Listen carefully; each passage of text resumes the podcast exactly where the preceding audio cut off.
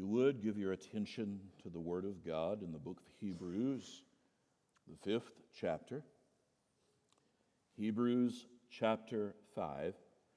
We shall begin reading at verse 11, and we'll read through chapter 6 at verse 12. Hebrews 5:11 through chapter 6 verse 12. About this, we have much to say, and it's hard to explain since you have become dull of hearing.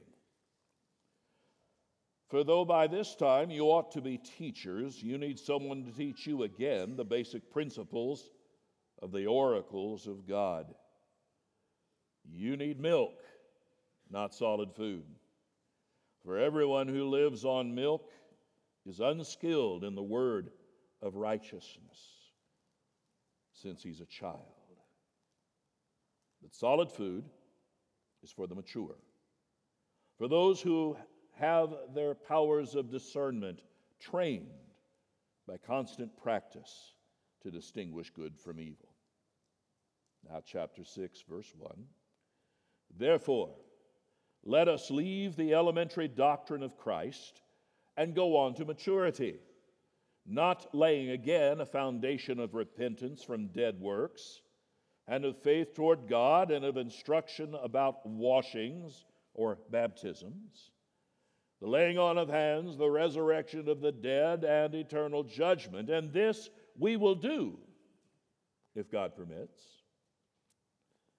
For it is impossible, in the case of those who have once been enlightened, who have tasted the heavenly gift, and have shared in the Holy Spirit and have tasted the goodness of the Word of God and the powers of the age to come, and then have fallen away. To restore them again to repentance, since they are crucifying once again the Son of God to their own harm and holding him up to contempt. For land that has drunk the rain that often falls on it and produces a crop useful for those whose, for whose sake it is cultivated, receive a blessing from God. But if it bears thorns and thistles, it is worthless and near to being cursed, and its end is to be burned. Though we speak in this way, yet in your case, beloved, we feel sure of better things, things that belong to salvation for God is not unjust so as to overlook your work and the love that you've shown for his name in serving the saints, as you still do. And we desire each one of you to show the same earnestness, to have the full assurance of hope until the end, so that you may not be sluggish, but imitators of those who through faith and patience inherit the promises. This is the word of our God. Let's pray. Father, help us that we see this well. O oh Lord, overcome our dullness of hearing, overcome the dimness of our eyes, overcome the hardness of our hearts. O oh Lord, may this word have the impact you intend this day. For we pray it in Christ's name. Amen. Few words have ever been more infuriating to a young person than grow up. That's kind of the parental way of ending all debate. Fury takes over at that point, and there's probably not much sound conversation afterwards, but there are times such an exhortation, such an imperative are merited. Of course, the accusation and implication is that you lack some essential character trait. Now, when you're young, you want to be thought of as mature, as actually being older than you are. When you're near adulthood, it's discouraging to be treated as though you're still a child. And here, the author of Hebrews uses the same kind of language to describe his audience description is one that also fits our day.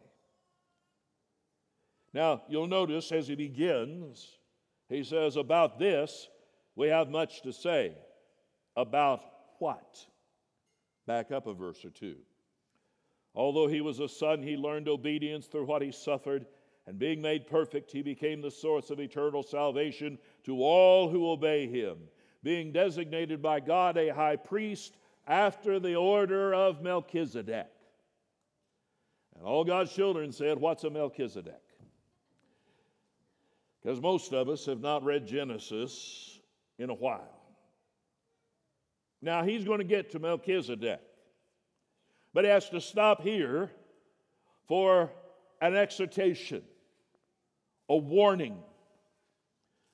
The about this we have much to say is your heads up from the preacher that later he's going to talk more about Melchizedek.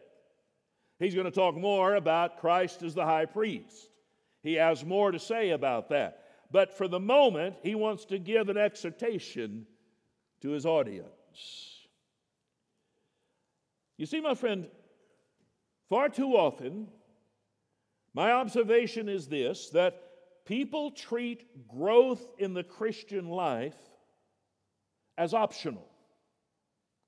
That growing as a Christian is something that maybe you do, but not necessarily need to do.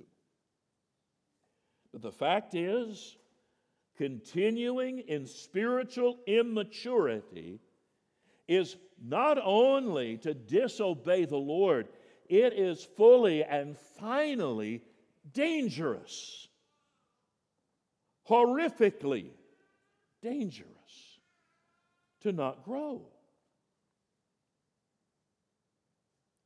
Now, there is considerable territory here to cover.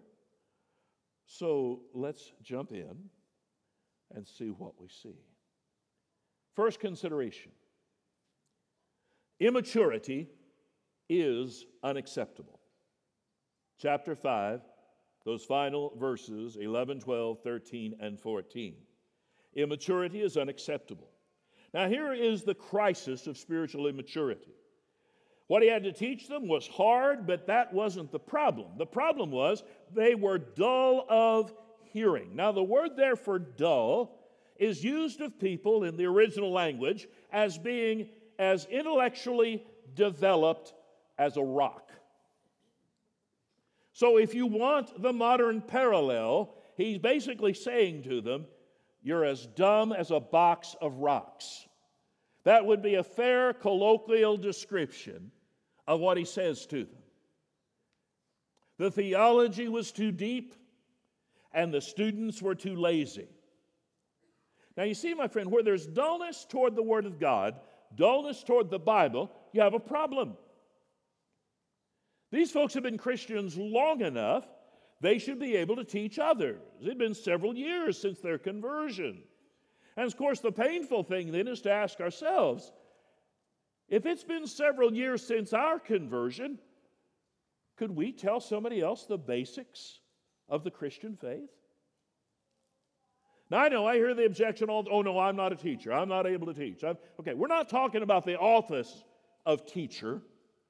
We're talking about the basic obligation for a believer to know enough, to grow enough, to be useful for somebody else who's just learning the faith or wants to know about the faith. That is the level we're referencing here.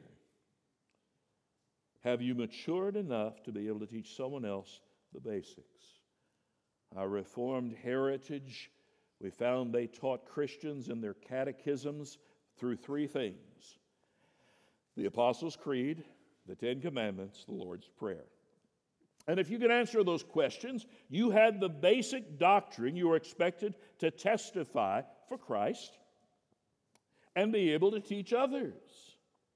When he says you need someone to teach you again the basic principles of the oracles of God, he's basically using a euphemism for saying some of y'all need your ABCs spiritually all over again because you have not grown.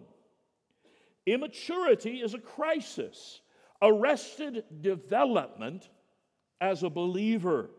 is unacceptable. Immaturity causes all kinds of problems. Christians who are flighty, they have no commitments. It is a staggering thing anymore to try to get Christians to be committed.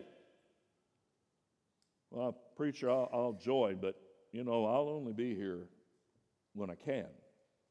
Well, in one sense, I want to say fine, as long as you mean exactly what you just said. When you can, you will, versus when it suits you, it will. There is a flimsiness, a flightiness, if you will, to that. There's a flimsy attitude. Not enough sound doctrine to give a sturdy life. Christians today who are faddish, they, they tend to follow whatever new teaching comes down the road. I've shared with you, I had a lady in my last church, the Lord bless her heart, who was very immature on several levels. And older than I, a senior citizen, no doubt. And let's just say she was, um, I, I think the technical term is prickly. You had to be careful with her. Okay? Uh, you could get hurt. Uh, she had a short fuse, and there was no, no way to know what might set it off.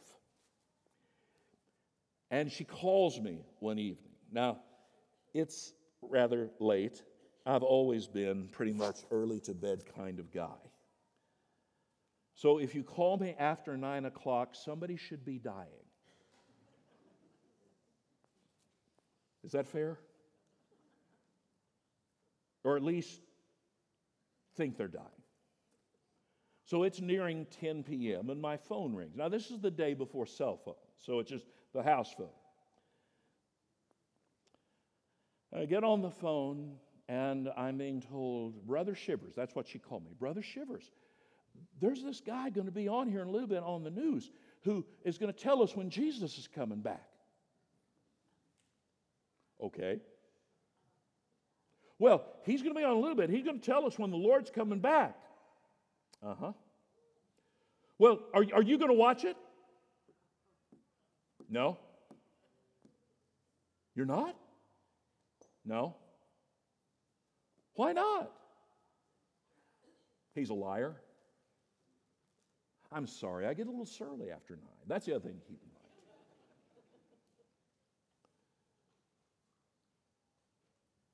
He's a liar? I said to her, called her by name. The text of Scripture from our own Lord's mouth says this Nobody knows the day nor the hour of his coming, and this twit doesn't know either. I would encourage you not to watch what he has to say, nor listen to him. He's wrong. Now, she's not the only one I've observed in the fads of Christian living. I remember some years ago, another fad was the idea of regional demons who were over certain cities and certain areas. And you were supposed to engage in a kind of spiritual warfare. And I never was sure how you worked this part out, but you were to figure out who the demon was over that area and pray for them to be pulled down and destroyed. And I was always fascinated because it's like, so, who is it that gets to know who these, these demonic forces are? Folks, I believe in praying against the kingdom of Satan. Please understand, I'm in favor of that. I have no doubt that there are spiritual authorities in high places and darkness. But this became then the methodology. We've got to figure that out. And there's been others that have risen suddenly and plummeted just as quickly. But you see, my friend, if you don't have any maturity, you find yourself caught up in things like that. Some of you remember the whole biblical numerology thing that the guy that fixed a Bible did a Bible that was somehow run through a computer. And because of the numbers, he had all sorts of brand new information on the Bible. Nobody had ever seen it in 2,000 years of biblical interpretation. What do you do with that kind of a Bible, that kind of a book? Well, you burn it. It's fine fire starter. It is ludicrous, not maturity. The cause is first and foremost dietary. So many professing Christians are like Peter Pan. They don't want to grow up. They want to stay children in the faith forever. Let someone else take the responsibilities in the kingdom. In fact, better yet, let's pay somebody to do the leading, the teaching, hire someone to do the work, and then whine and complain when things don't go our way. A child will never grow up if all they get is milk, and that is the analogy and the picture milk versus solid food. Such a child in the faith is in arrested development. Now, this is tragic when we see it physically in children. Years ago, a couple in our church couldn't have children themselves and they adopted children. One of the children they adopted, Miss, little Miss Mariah, was from Romania. And they had to go to Romania to get her. And they, they meet Mariah in the hospital. And Mariah's a little over a year old, something like 12 to 18 months old. Mariah couldn't stand. She couldn't sit. She couldn't crawl. She couldn't do anything.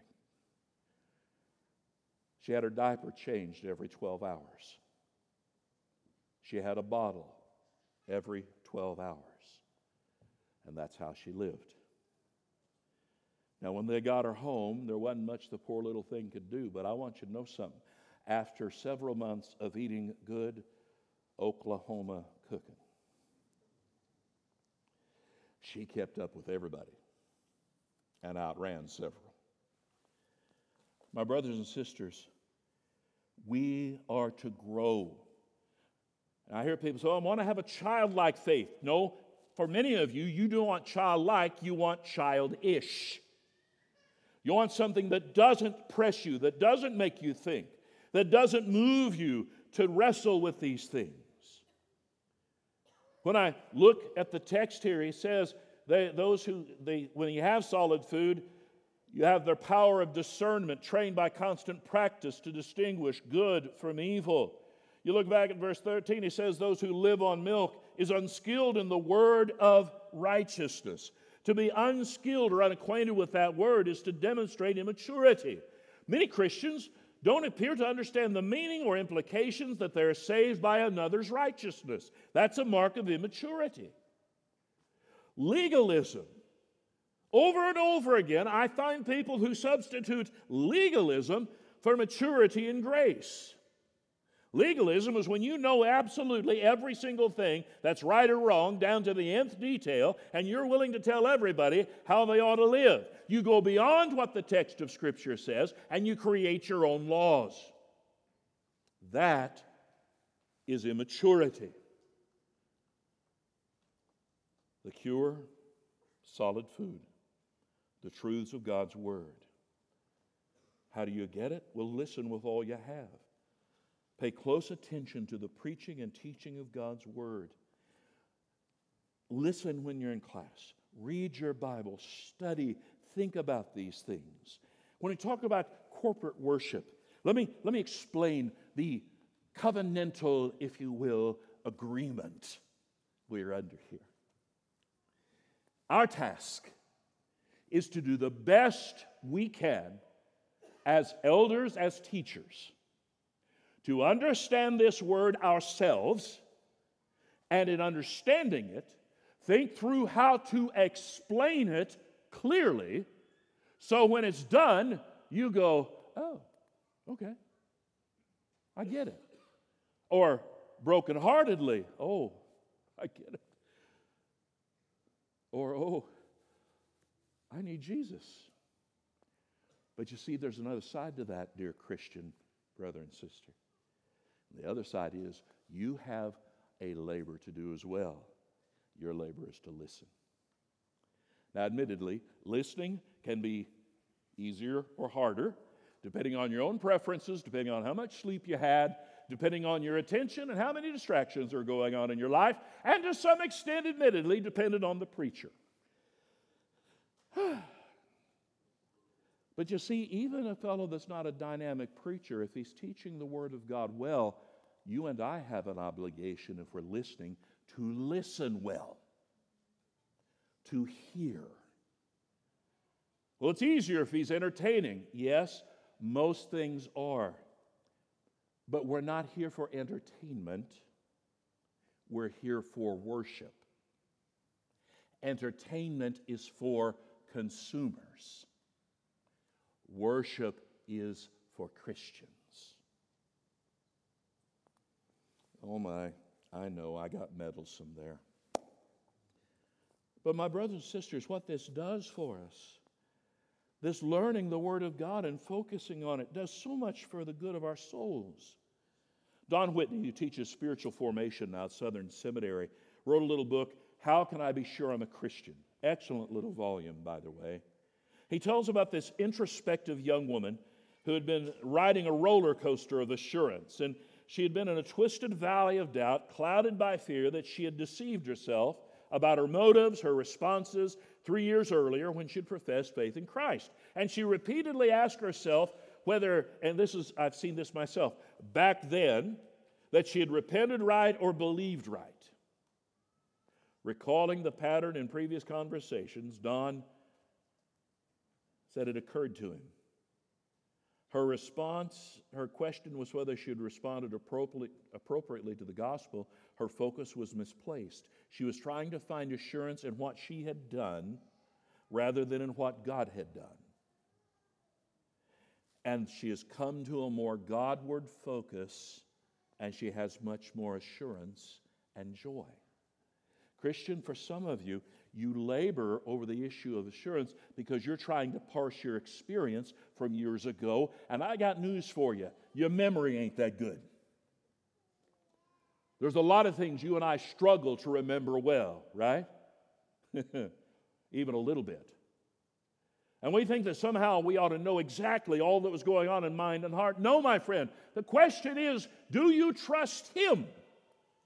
Is He your hope? Then rest in Him. Not how well you've done this, how well has He done it? A mighty Savior saves very weak sinners. Well, I've only got a little bit of faith. It's enough. It is never the quantity of your faith that saves you, it is the quality thereof. A drop of water is still water,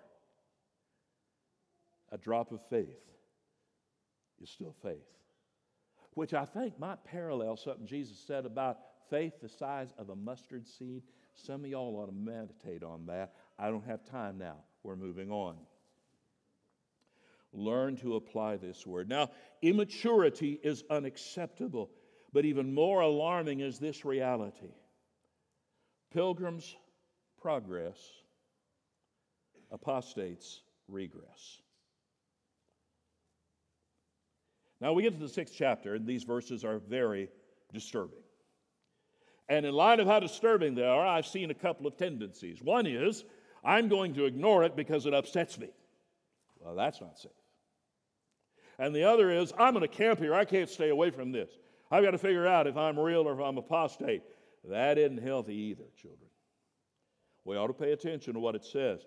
Uh, a military instructor one time told the story that at officer training school and artillery school in Fort Sill, Oklahoma, from 58 to 60, they had a hard time getting anybody to pay any attention to what they were saying. Guys would go to sleep in class and they weren't listening.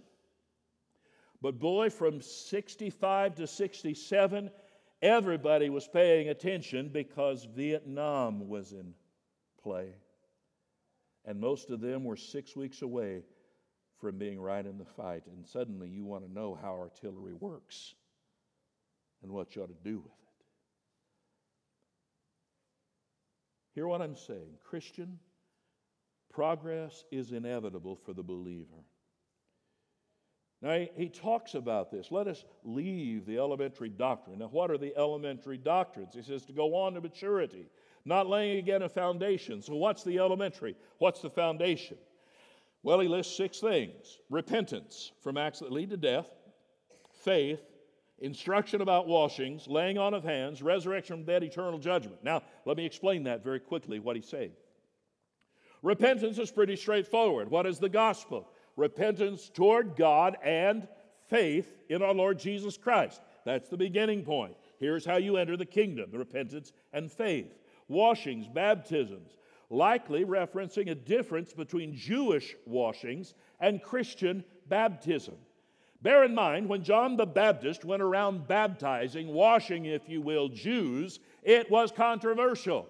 Because in the day, the only people that went through ceremonial washings were Gentiles coming in from outside of Judaism, and it was symbolic of them washing away the sinful wickedness of having been a Gentile. For Jews to be baptized was scandalous. So, for many of them, they had to understand the issue of Christian baptism. Yes, you must be baptized. Laying on of hands is likely a reference to the gifts of the Holy Spirit symbolized by laying on of hands, resurrection from the dead, very straightforward, and eternal judgment. Believers are to make progress. These things you ought to know as a new believer. As the Lord gives grace to do so, believers, pilgrims will make progress. Bear in mind, my friend, you don't grow by accident and you don't grow merely on your own. The Lord is at work in your life. Now, hear what I just said. The Lord is at work in your life. I don't feel like He's at The Lord is at work in your life. Well, shouldn't I? The Lord is at work in your life. Do something. Don't wait till you feel. Don't wait till you sense, act. Whether in maturing, growing, hearing, heeding, acting. It's the next part now that makes us nervous that apostates regress. For the apostate, recovery is absolutely impossible. Now, when you read verses 4 through 8, you're reading one of the most controversial sections of the entirety of the Bible. There are five that I've found possible interpretations about these people. Who are they? What are they? Well, some think it's describing true Christians who actually lose their salvation. Second, it describes true Christians who sin but somehow recover. Third, it's merely hypothetical. If someone could fall away, they could never come back. Fourth, it describes false professors who were close but never genuine. Fifth, it is a motivational exhortation to believers. You can't actually apostatize, but live with the sobering of thought of what that would look like if you did. Now, let me respond quickly. Christian losing their salvation? No. No way to do that in the light of the text of Scripture. The second one, recovery, that seems impossible in light of the language. In fact, the language is it's impossible to recover. Third one, theoretical. I wonder why you'd warn about the impossible. The fifth, the fourth one, excuse me, false professors who were close but never genuine. I think that's quite likely. And the fifth one, motivational. I think there's an element of that, but it also is difficult. I'll just say this, my friend. The author has this in mind. So, however you see this, hear what I'm saying. The author has in mind the Israelites who began but didn't finish. Remember the earlier the folks that wouldn't go into the land and their carcasses fell in the wilderness. This is still fresh in his mind. They had seen the miracles, they had walked through the Red Sea, they had had bread from heaven, they had had water from a rock, they had had quail air mailed, as it were. And yet they died in the wilderness. They did not truly believe. Here, my friend, I think is part of the warning at least. You can be close but not actually be changed. you can have a degree of enlightenment. You can, in some sense, have tasted the heavenly gift. You can have shared, at least in observing, the Holy Spirit's work. You've tasted the goodness of the Word, you've tasted the powers of the coming age, and yet, and yet, not be changed yourself. My brother, sister, I've done this so long now. I've seen people fall. And every time I've seen them fall, the text for me that comes to mind is John's statement They went out from us, for they were not of us. For had they been of us, would they not have continued with us? Now, I'm not talking about a believer backsliding. I've seen that happen too.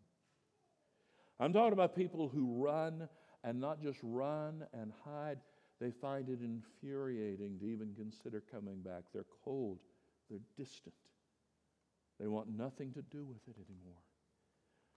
Now, you say, well, okay, I, I pray that's not, I pray that's not you as well. But, oh, Christian, hear me. Hear me. What we deal with here are matters of eternal life and eternal death. These are not light things. This is why it is so discouraging when people take the view of this being some kind of spiritual entertainment. My friends, these things are too heavy to be thought of in that way. People's eternal destiny hangs on what we speak of here. You're going to exist forever somewhere. And there is a God who is holy, holy, holy, to whom you must answer. The latter part of the text, he talks about the land drinking rain. It's an illustration. The land drinking in rain, like people taking in the blessing of God. And what does the land bear? Well, if it bears fruit, then it's genuine. If thorns, it isn't. Whether it is the understanding that this is somebody who's near but not real, or the description of, of a warning for Christians to take this so seriously, the, the outcome is this an impossibility to repent. In fact, he said if that could happen, you would in essence be saying Jesus deserved to die. He didn't die for sinners because I don't want anything to do with that. Jesus deserved to die. Mm. I know you're thinking, great, so much for an appetite today. But this isn't where he stopped. And this is one of the reasons I wanted to put all these together. Because just as you feel the weight of that, and my friend, I want you to feel the weight of it. I want you to have a trembling when you read that. I want you to stop and ponder. I don't want you to stay there and be miserable. But my friend, that is in the text for your good. But I also want you to look at what he says next. As we review, immaturity is unacceptable. Pilgrim's progress, apostate's regress. Finally, Christian, you're supposed to have a fully assured hope. I love this. Though we speak in this way, yet in your case, beloved. I'm going to point out something. That's the first time that the author uses the term beloved. After hitting this thing so hard, he doesn't want them to think he doesn't care for them, he doesn't love them. He says, In your case, beloved, we feel sure of better things things that belong to salvation. And I would say to you, my dear children, I feel the same as one of your shepherds I feel better about you than that. But I would be an absolute pastoral malpractice if I didn't warn you.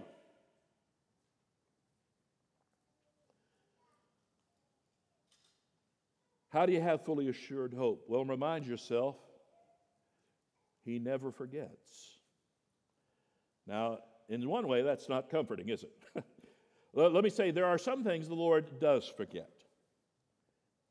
Isaiah 43, 25. I am I, I am he who blots out your transgressions for my own sake, and I will not remember your sins. Or in Jeremiah 31, 34, I will forgive their iniquity and I will remember their sin no more. Now that's good news, children. You ought to hold on to that, right? He forgets it. But there are some things the Lord doesn't forget.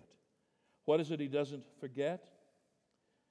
He doesn't overlook your work and the love that you've shown for His name in serving the saints as you still do.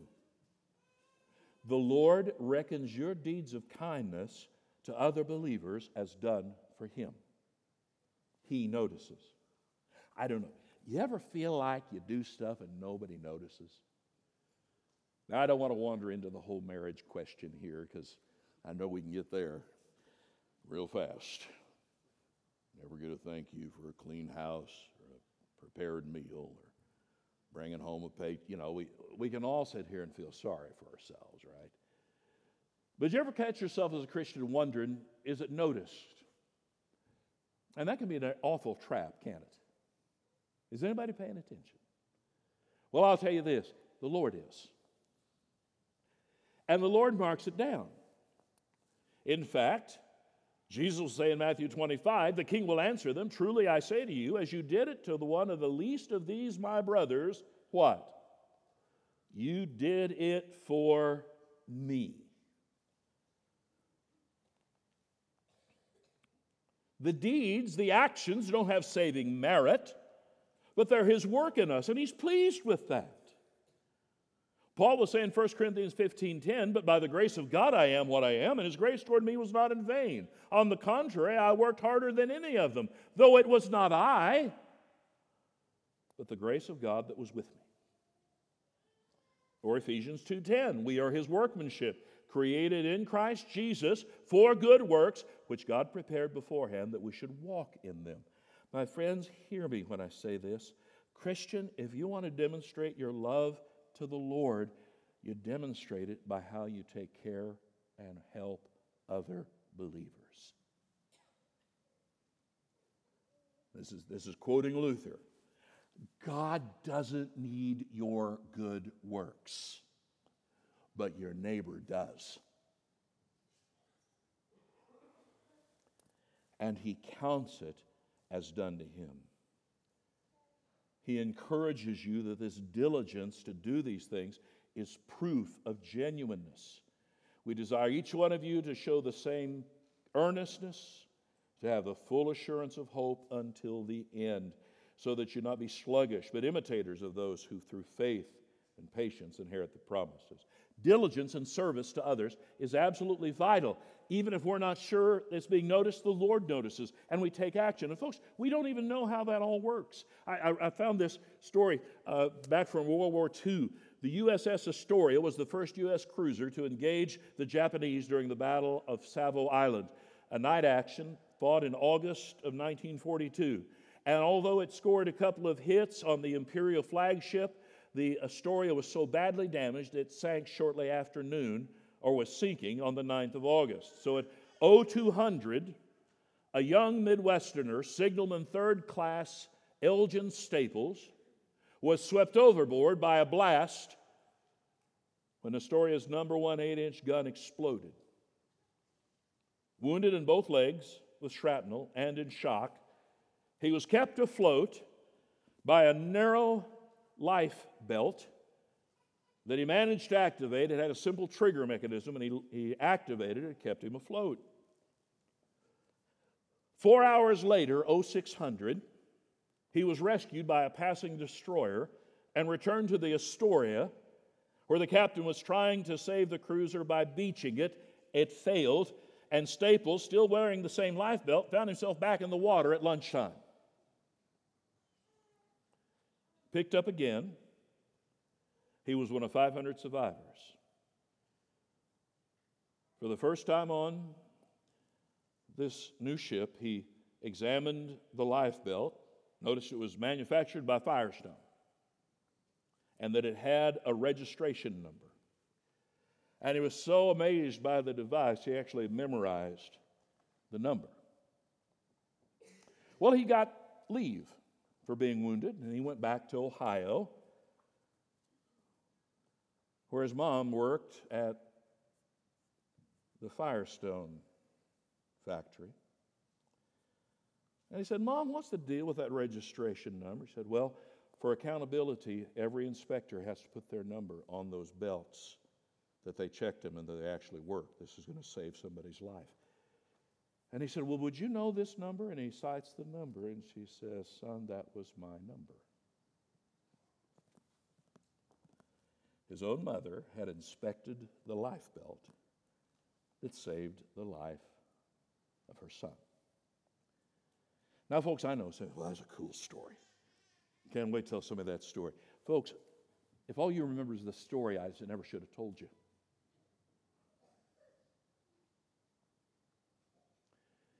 Diligence in serving others, the Lord notices. And in fact, he says, look how, if I, you see that at verse uh, 12? So you may not be sluggish, but imitators of those who through, through faith and patience inherit the promise.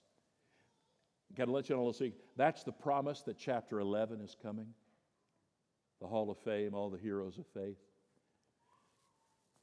You see, my friend, you and I are to imitate the faithful and remind ourselves that we are not the first to live this life. You're not the first one to feel weakness. You're not the first one to experience temptation. You're not the first to have fear, the first to fall, the first to succeed. You look at Scripture, whether you think of Abraham, Moses, Rahab, John the Baptist, Simon Peter, or Paul, or you look through Christian history, what you're going to find is people have done this before you and I. We should look to them and let that encourage us, but also look to them and realize all of us struggle, and this is about the greatness of the God who preserves us. Now, I know you're saying, well, preacher, you just said I've got to persevere. Why are you talking about preservation? My friend, you persevere because he preserves.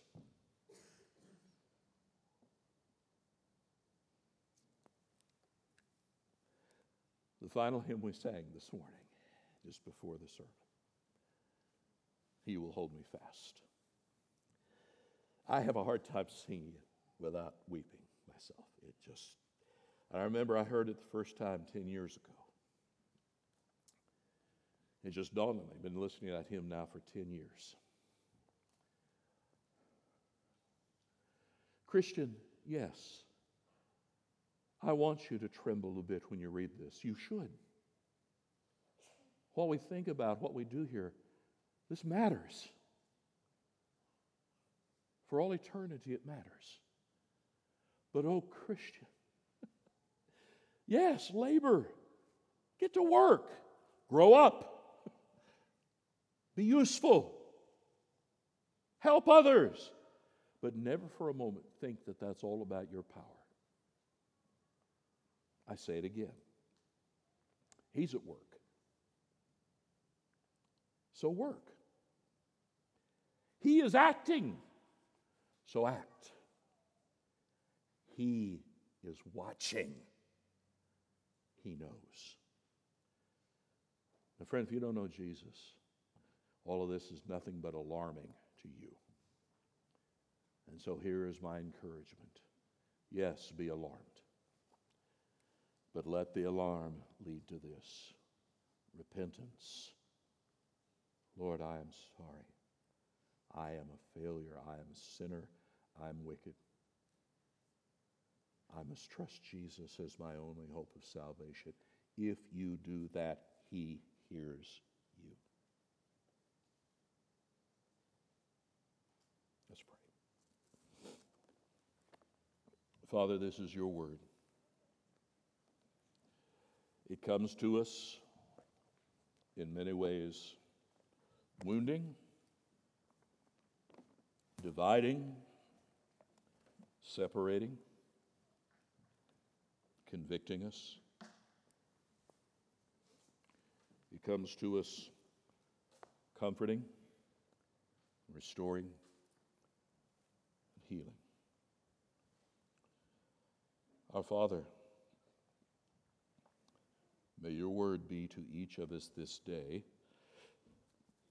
what will do us the most good and what will bring the most glory unto you. Own this word by the power of your Spirit. For it is in Jesus' name that we pray. Amen.